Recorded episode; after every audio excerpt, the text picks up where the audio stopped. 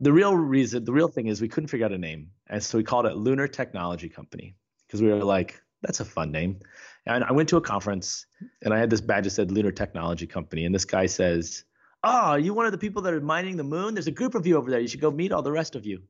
And I was like, we need to change the name of this company.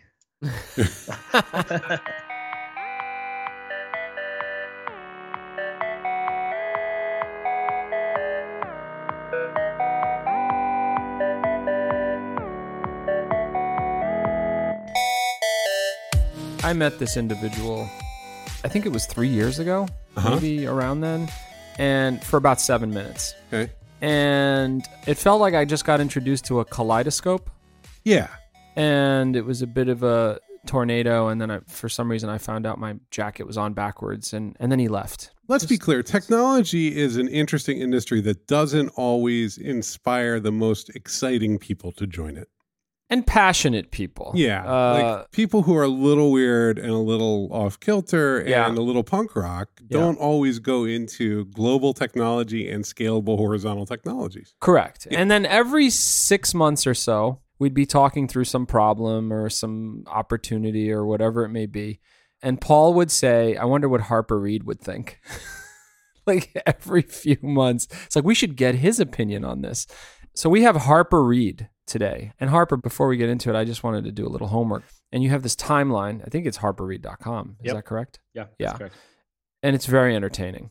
Uh, you should go through it. It it goes, it dives deep into sort of, oh, I took a walk, and then it swoops upward into I'm doing stuff for M I T, and it's really entertaining. You know, here's where I'm at with Harper. He ran a big chunk of the Obama campaign on the on the tech side. Uh-huh. And he also started a merchant-focused startup that was acquired. He's a, he's really a serious tech player.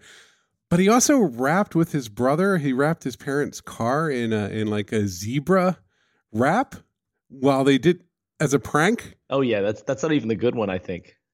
What was the good one? The good one was when we, we I'd been going to London a lot for work, and I noticed all these houses had these like plaques on them that said like boyhood home of some famous person I hadn't heard of, or like Jimi Hendrix lived here or whatever. Um, and I always I always thought that was cool. Like it was neat to see the history in a normal neighborhood. And so my parents went on vacation and we put a monument in their front yard. How big was the monument? Well, it's on about an eight hundred pound rock right in the front yard, and it says, the boyhood home of Harper and Dylan Reed, the first astronauts to explore Uranus. Wow. So both incredibly complicated, difficult, operationally frustrating, and then unbelievably immature. Unbelievably. And it's so funny because, of course, my father comes home from their vacation. They see this rock. They look at it. They chuckle. Then my dad goes to lift it to take it to the backyard, and it's just like, nope, it's going to be there. Is it still there? Yeah, it's going to last sixty years based on the spec of the plaque. What is your father, when you're when you do something like this to your father and mother, how do they, what is the first thing they say? Well, it depends. When we wrapped the car, they were also on vacation, and we wrapped the car. And okay, then, and tell tell the people what you actually did here. So my parents went on vacation. They just got a brand new Ford Flex, and they're really proud of this Ford Flex. So they went on vacation maybe two months after they got it. They drove somewhere. And so my brother takes the car, goes to the sign shop that we pre that we talked to, and they wrap it like they wrap the whole thing in as a zebra, zebra striped. And we went through a lot of iterations on how like a plastic wrap stuck to the car. Wraps are hot. Yeah, like yeah. you know, you, you see, see the cars some, yeah. on the street, the advertising or their their bright buses. You know? Yeah, yeah, exactly. I think that that's where I got a lot of that inspiration. Was it's it's actually not that ex- expensive. I mean, it's a couple thousand dollars, but painting the car seemed... But the look on their little faces is worth it. No, no, yeah. That was exactly it. Um, so yeah. we wrap it. We put it in the garage. We put a couple job cams up around. And then we wait for them to come home.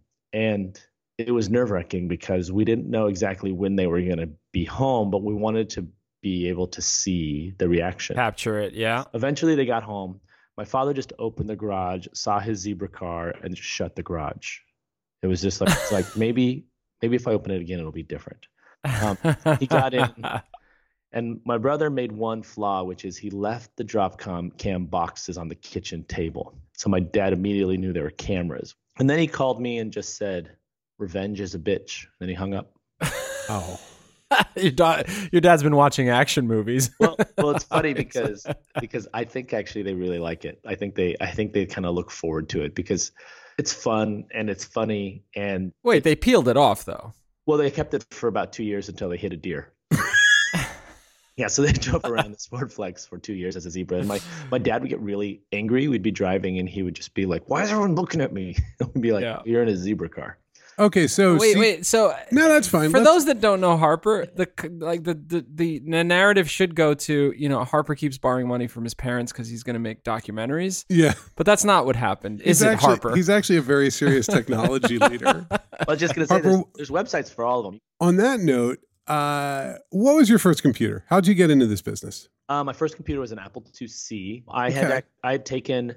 a kind of college for kids type of Apple programming logo, of course. And then mm-hmm. my aunt, who is only seven years older than I am, went to summer camp for Apple computers at the local college. And I kind of looked over her shoulder. And then one thing led to another. And somehow my father got two Apple IIcs. And my brother and I set them both up. That's so cool. Okay, so did you stay sort of like a technology person or did you like start a band? What was your... Well...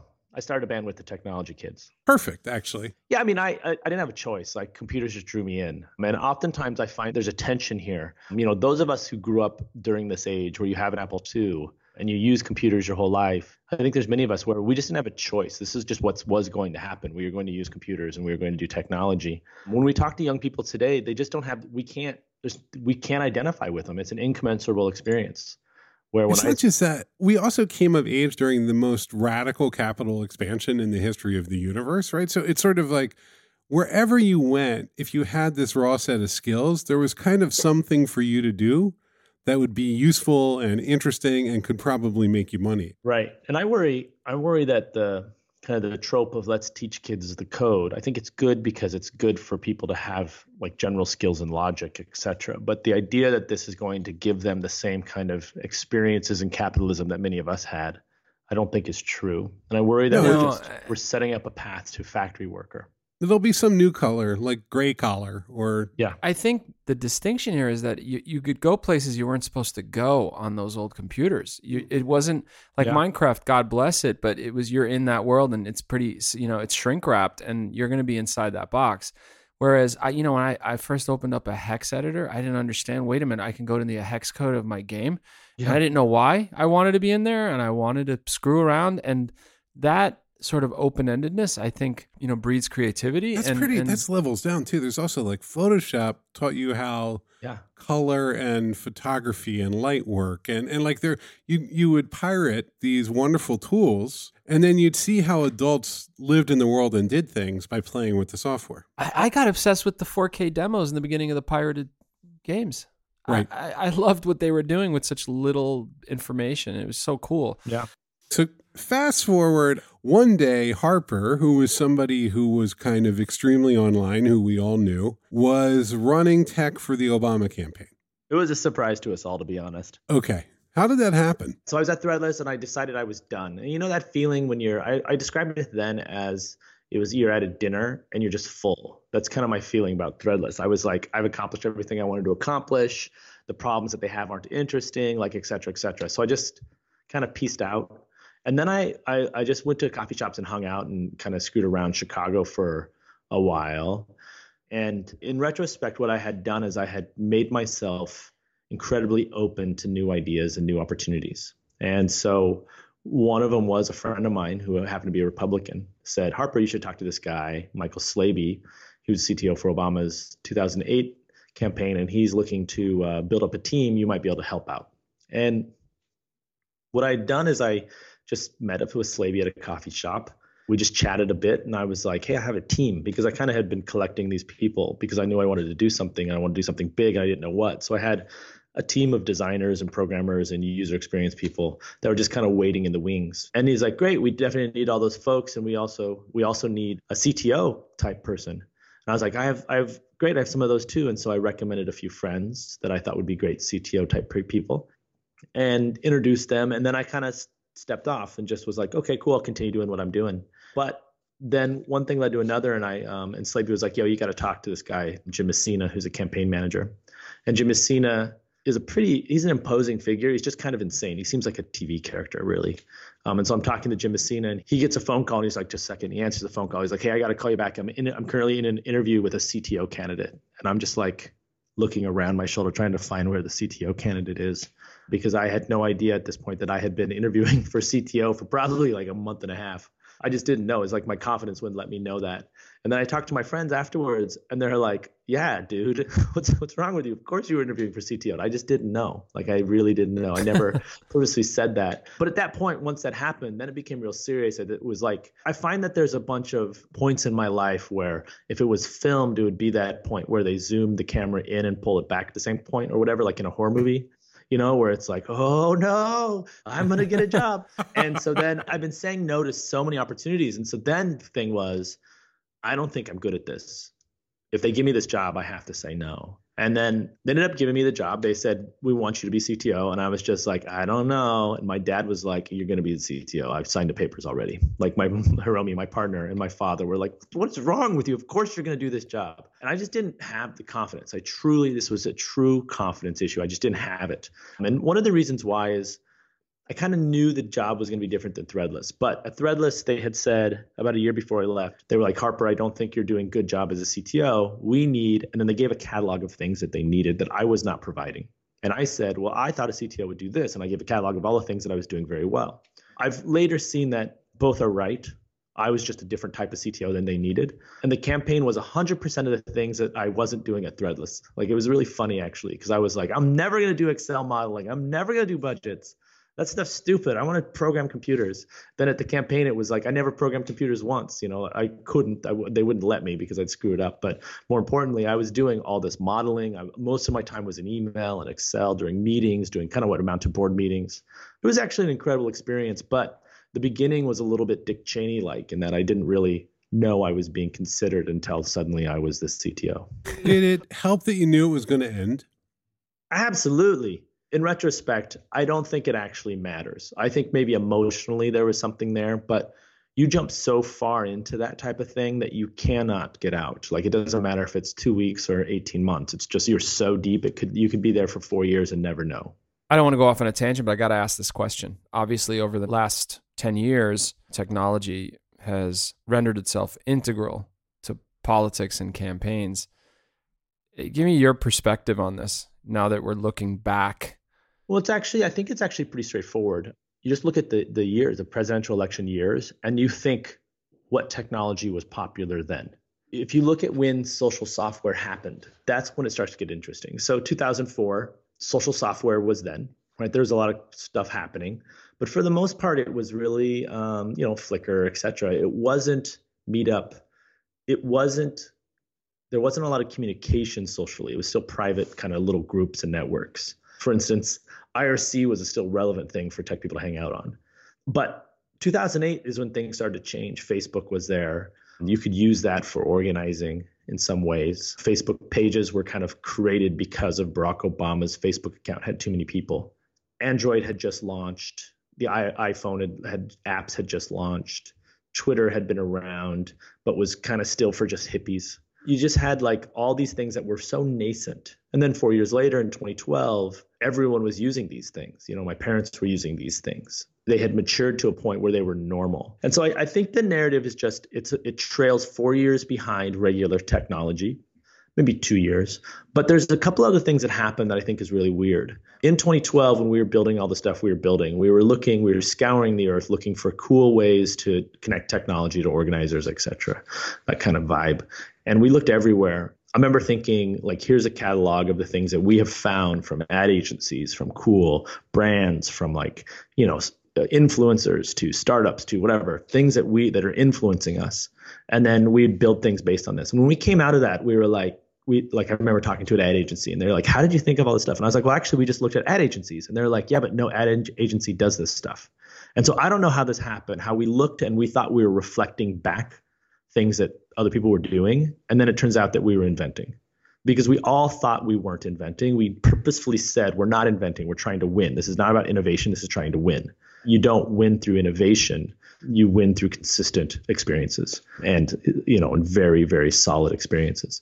But, you know, in retrospect, we, we're innovating. And I think that kind of happens in every one of these campaigns where they say, no, no, no, we're just trying to win. We're going to use only this thing because we don't have any money or what have you. And then that itself is an innovation.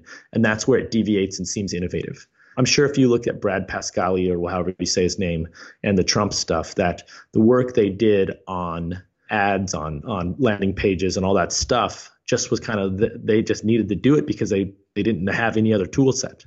In the same way that social software and community software was my tool set, this was Brad's tool set. And so that's what they did. Now that seems like it's it's part of a playbook. But I don't think it started out as saying this is part of a playbook. You know, I think it's just kind of by any means necessary. I found a hammer on the floor. Yeah. Yeah. And and yeah. the thing is, is every person that runs technology finds a different hammer. So Steph from the Hillary campaign had a different hammer, then I had a different hammer, then Slaby had a different hammer, Joe Rosebars had a different hammer in two thousand four. Those, like, it's like all those kind of things that you have different hammers. And I, I, I had a very strange, strange, strange conversation with Karl Rove once, which is a weird thing to even say, where he was describing his hammer at, at is direct mail. He had a direct mail company at one point. Right. And they he talked yeah. about how they used analytics in the same way that we used analytics, the same way that twenty sixteen used analytics to target people, but with direct mail. And so it's it's your hammer analogy is perfect. It really is whatever hammer you have is the one you're going to use. And if you win, then suddenly that's how you do it. And I think that's the silly part is how oftentimes the playbook is written by the winner. And I think David Axelrod has a really good kind of statement as this, which is you're never as dumb as they say you are when you lose, and you're never as smart as they say you are when you win. Right. You feel like these amazing tools, which, you know, I feel like four years ago, five years ago, three years ago, were viewed in a very optimistic light as empowering and and and just really a positive pivot in the world of politics is gone to a dark place or a, a place where, you know, all sorts of ethical questions get raised and the like.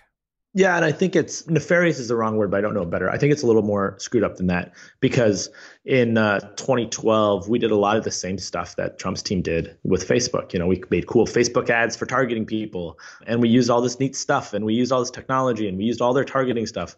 But since we won and largely tech people are progressives, everyone was like, this is great. Harper, you're a genius. Your team is amazing. But then as soon as you lose, they're like, oh my gosh, this is the worst thing in the world. And it really struck me that although we didn't do the same thing that that the Trump team did, like because there's four years difference and we all know how technology changes, we definitely set the foundations. Sure. And if we look at some of the complaints we have right now about the twenty sixteen election, you know, outside of Russia and all that nonsense, outside of Trump being a Nazi and all that stuff, but more the specific parts of like how technology was used to trick people online, you know, I think we have to address all sides of this. Because it really is, the thing that bothers me the most is that we are very against it if we're tricked, if we feel tricked. And by tricked, I mean if we lose. But we're very for it if we win. Now, I think that's fine as humans. But if we're trying to make a regulation or something, we should just be thoughtful about what that actually means and what that means about how we're going to impact things. So twenty twenty is something to look forward to. Yeah, we're all we're all fucked. I know we're not trying to say that word, but I think it, it, it it's important right now.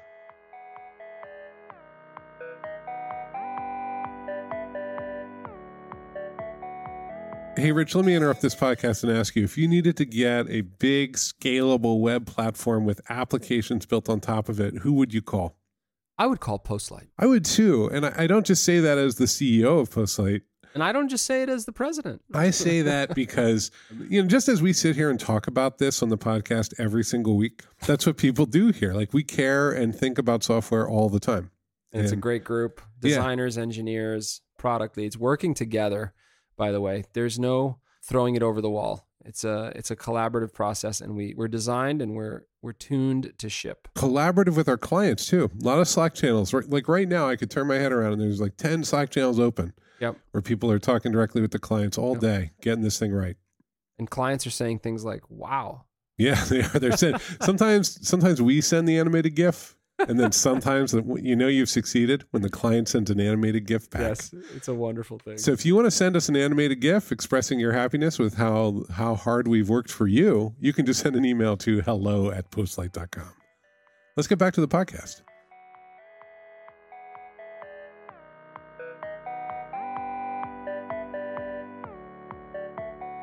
Let's fast forward, right? Because after the after all the politics are done, you decided to do something relaxing, which is do a startup focused on was, e-commerce. That was such a mistake. I, I What, I, what I were find, you doing? I find that I'm really good at being like, like right now, I'm not really doing anything. I'm taking a break. I'm trying to figure out what's next, giving myself space to to figure out what the future holds. And right after the campaign, we jumped right in. And I, I know why, but we jumped right in. And there was like a couple like weeks where we didn't really know what was going on, but we jumped right in. Hey, what was this called? What was this thing? So we, I have a friend who's a domainer and she's wonderful. And um, pinged her and I was like, hey, you know, we are looking for a new name brand for our company. You know, what do you got? She sent me this list of domains that was incredible. And modest dot com was there. And so we bought modest dot com. And uh, then we went to Fuzzco, a cool branding agency. And we said, hey, can you help us brand this? And then they helped us brand it, and it turned out to be it worked really well. How much did Modest cost? Do you remember? Uh, probably about forty K. That's actually, I mean, for a, a name like that, that's great. Cheap. Wow. We and the reason we named it Modest, the reason why it fits so well is because from the very beginning we talked about how to make a big impact in e-commerce, you didn't have to do a lot of work. You just have to do really good work. And so we'd say we're just trying to make some modest changes. Um, which is kind of silly and funny. And then the logo is just a gradual slope. And so that was this idea of like, we just want to make things better by making some small changes to e-commerce. We're not trying to do this like a bunch of crazy stuff. Um, Wait, what was it? What was it? People need to know. Yeah. So uh, Modest was a platform for mobile commerce. It was mobile only. So conversion rates were pretty good on it. It had all the experiences you you'd normally have in an e-commerce experience. So the idea was we would go to a boutique, we'd go to, you know, someone who's selling online, and they would use our platform to power their mobile side, mobile web apps. And then we also had some really fun stuff like, you know, direct from email conversions, all sorts of kind of fun things where you'd click on a link and you just you just it just say you're you're done, you've checked out, because we were we were like. We thought there's this funny thing, and Dylan, my co-founder, Dylan Richard, he always talked about how how silly it was or how defensive technology and e-commerce is. Specifically, every time you go to check out, it's always like, are you sure you want to? It's like someone is, is trying to stop you from checking out. That's basically what e-commerce is on the internet. They're just like, you don't want to do this. You, you know, you put something in your cart and they're like, are you sure you want to do that? You, you go to like, I want to buy this. And they're like, are you sure? Why don't you enter your address four times to prove that you want to buy this? Um, and that was basically the interface. And you see this still today. I mean, I think Shopify is probably the best right now. And even Shopify, there's a lot of steps that I do over and over again. And it's like, you know who I am, Shopify. Why don't you just make this easy? I don't you know. Built this, you built this nice company. And then one day, some of the friendly young people from PayPal came by. We were at this point with the company where we were either going to have to change a little bit how we were running things, meaning we were aggressively a product team and we need to move towards being more of a sales team, and we need to raise some money, and like a lot of other just market forces were were on us. And we'd been very close with Bill Reddy, who had run Braintree, and then when Braintree was acquired by PayPal, was at PayPal, and him and I were just talking, and he was like, well, you know, we're actually thinking about building something like this. And I was like, and I've been complaining about sales. And he's also like, well, you know, also we have a big sales team. And so this, it was this funny thing where, first of all, I never thought that we would sell the company. Like, I don't say that in this kind of silly, like, oh, I'm not here to sell the company. I was there to sell the company. I wanted to make a lot of money, but I, I didn't, I didn't think it would happen, because we, when you're inside of a company, it's hard to see the shine, because you only right, see the patches. Right. You only see the, the places that are screwed up. It's hard to see the shine. And it was this kind of nice thing of like, whoa, this actually, there actually is a space for us in a company that is kind of doing similar things, that has an interesting need of this specific thing. And then this kind of led to an acquisition. And it was, it was a wild, that was a wild thing to do. I, I loved it, selling the company. I thought it was a lot of fun. Oh, really? Oof. God bless. Because usually it starts to, it goes to the bankers and the lawyers, and it's like, well, what about uh, what about that chair? So I loved and that. That right did there. Did you really? I loved it. It was so much. It was so interesting to see what, like, there was this point where we were talking, and um, there's a lawyer talking about I P stuff, and um, they're really pinning us on this one file. They're like, where'd this come from? After this I P scam. It's amazing, isn't it? And like just digging in, and it was just like, this came from eBay. Like, y'all wrote this. Like, this is your file. what's wrong with you? you know, you know, so it was like, it was like things like that. It was just, fu- I just thought it was fun because it's a little bit like high school debate, you know, where you're, it's gotchas, oh, yeah. gotchas. But at the same time, there's so much at stake. The pressure is really high. And I love that feeling. I love the feeling of like, if we don't get this, we got to go yeah. home. And I don't want to go home. Part of the, the, the, the sort of process can be, part of it could be grinding you down. Oh, yeah. So that they're continuing to chip away and you're just out of exhaustion. You're like, how do we get this? Just please just end this. You know, my business was sold a few years ago. And one of the things I told the president of the company that acquired the business was, I just need to be able to call you. Yeah. Like there's all this nuttiness and I just want to be able to call you when it just gets so crazy so you can stop it yep. and then we can keep going. And yeah. if I didn't have that, I would have just been in rooms with just reams of paper. And I think and that's, that was terrifying. I think that's actually a really important, important point for anyone who's thinking about selling a company or in the process of, you have to have a champion. Absolutely. So when things get a little gnarly, you can just be like, look, why are we doing this? And they'll, they can step in and say, look, this may not matter. Yeah. Yeah. I love the strife though. I, I have to admit that I love the interesting. Um, some of my favorite Keep memories. Going back in. Well, I know it's terrible, but one of my favorite, some of my favorite memories on the campaign is when everything was just totally bonkers. Like during a debate, like we raised the most money during a debate, crazy things happened during the debate. Like one of my co-leaders of the campaign threw a chair once during a debate, you know, and it's just because he was so frustrated he couldn't figure it out. And I just love that strife, but I also love it's like everything has failed. All your database servers are gone. And I'm just like, well, it's just like there's a clarity, like all the noise disappears. The people who can't hang leave. Which is fine. I think there's just different roles. Like two or three of us stand up and we're like, well, I guess we got to fix this. It's just, you know, when you're talking about hammers before, I think one of my hammers is, is when everything is screwed, I could probably help. That's my hammer. Good hammer. I like that hammer. It's like it's like you open a first aid kit box and there's it's, a hammer. It's just in it. Harper. It's yeah, like, it's I'm just like, I've lost, I've lost five fingers and you pry it open and it's just Harper. Like, hey, all right. So you got a hammer. What what are you going to do next? So I, I left PayPal. I was at PayPal for a couple of years and it was really interesting and I really enjoyed it. What I liked about PayPal. It's a global company and they do a lot of things internationally and I really think. Um, I think we're at a big change right now where U S dominance is going down and we're starting to see other players pop up. And some of the other players are just incredibly fascinating. I mean, I there's so many other places that I got to see through the eyes of PayPal and then and then separately through the eyes of independent eyes of myself, you know, Southeast Asia, Indonesia, for instance. Just incredible commerce things happening there. And love I love that. I just love seeing that. And so when I left PayPal, I think things were more confusing than they were clear. Whereas when I left the campaign, it was clear. We're going to start a company. What is it? Nobody knows, but we got funding. Here, it's like, I have no idea. I'm so confused. It's so there's so many things out there that are interesting. And I also keep saying to myself that I don't want to do commerce because I've done it so much. But I don't know if I can, if I have the choice in the matter. It was just kind of seem, things seem to just happen. Everybody always wants to do something different than the thing that they're truly good at. Right, right, right. I mean, it's just, right. You, you know, have the opportunity to. That's amazing. No, but, right? But how many musicians want to do stand up? You know, Us- Usain Bolt isn't Usain Bolt a football player now, soccer player? Yeah. But I, I don't know. It's this is actually really um. What is next is really hard for me right now, and I think there's two reasons for it. One, I'm antsy. When I look at my past, when I've taken breaks, and I've done this, this is my third time I've done this, taking a little pause in my career. The first one was a summer. The second one was about eighteen months. And this one has been about seven months so far. That's a long time. What are you, what are you doing? I actually rolled back a few steps and I'm trying not to do a lot of tech things because my whole life is tech. Everything I do is sure. tech. My house is a computer. Like everything is tech. Yeah. And so when I look at drones, I'm just like, eh. But like analog photography is very interesting and it's hard. It's really, really, really hard and I'm not good at it. And I love that feeling. Like I, I, I wish there was a word for, you know, mouthfeel around words or how something mm-hmm. tastes. I wish there was a feeling for the vibe in your head when you're doing something. Like this, the word for that. Like, because I could just say, when I'm doing analog photography, I feel like this is what's happening in my head.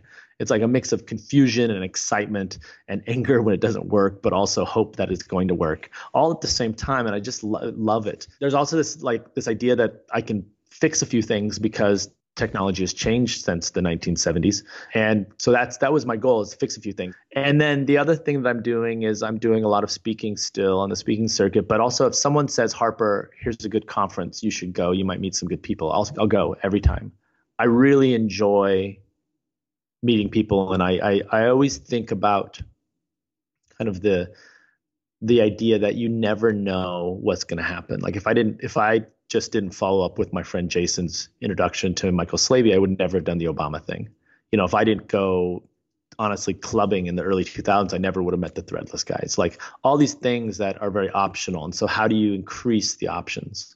I always think it's, I've been thinking about this. I think it's really stupid to say, but I'll say it anyway, which is like, everyone talks about how they have great ideas in the shower, but no one's out there just taking showers all the time. And so it's like, uh, what do you do to create this opportunity to find weird shit, to, to to find what's next? And because there hasn't necessarily been straight continuity between my career segments, it's a little harder. Sure. Because I don't you know, know what's next. Well, you, also, I, I you, you're not going to take a job.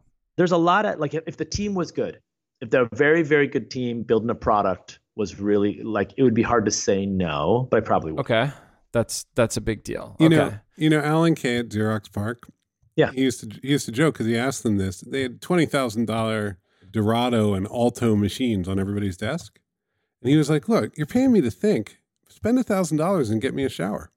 Right, right, right. And they wouldn't do it. They wouldn't do it. Like, we'll get you a nice. We'll get you another Alto. I just think it's really funny because you you you. I think about all these times when I have had inspiration, and and how do I increase those times? And it's not it's not sitting in an office for sure. I was talking to a friend the other day. He, w- he was talking about his time that was similar to what I'm going through right now. And he said, when I got an office, everything changed. He said he just got the cheapest office he could find, put a couch in there, a huge whiteboard, a big stereo, and a desk. And and then it was this idea of like he would go and have a context switch to figuring out what's next. Instead of me sitting in my basement looking at my record collection or my Nintendo Switch or like my solid gold couch or whatever it is.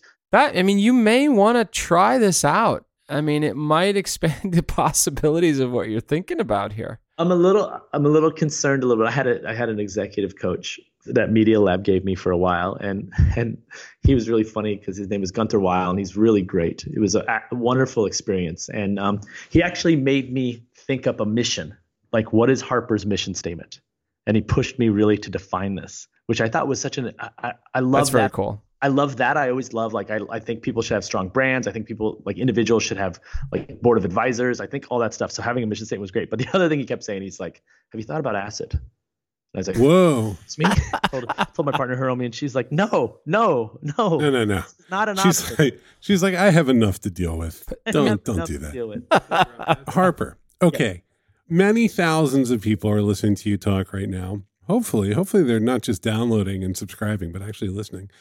And uh, you've just increased your optionality in the universe quite a bit. What do you want to hear from people? Like, who should get in touch? How do they reach you? What should happen now? Well, it's very easy to reach me. Um, my email address is on my website, harper reed dot com, or just hit me up via Twitter.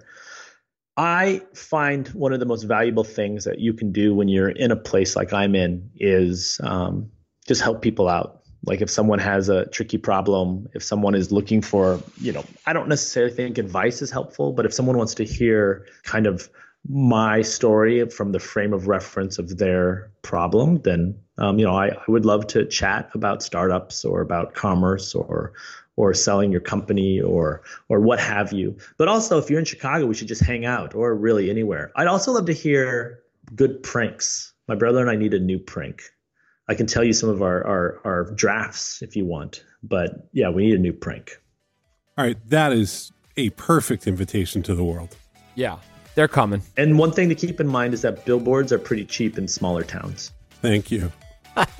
Harper Reed, thank you for coming on Track Changes. This was great. Oh, good. I hope it was helpful. Hey, Rich. I hate talking to people who are more interesting than me. Guys got a lot going on, but nonetheless, we do a lot too. We get a lot done. What do we do, Paul? We build platforms. We build apps on top of them. And you know, if you were, uh, if you wanted to build something like the five or six hundred thousand things that Harper's built in his career, you might come to a company like Postlight. We'll help you get it done. Uh, anyway, it's, it's good to talk to an old friend. And if you need to talk to us, um, you can tell us about your pranks too. Hello at postlight dot com. Have a great week. Bye.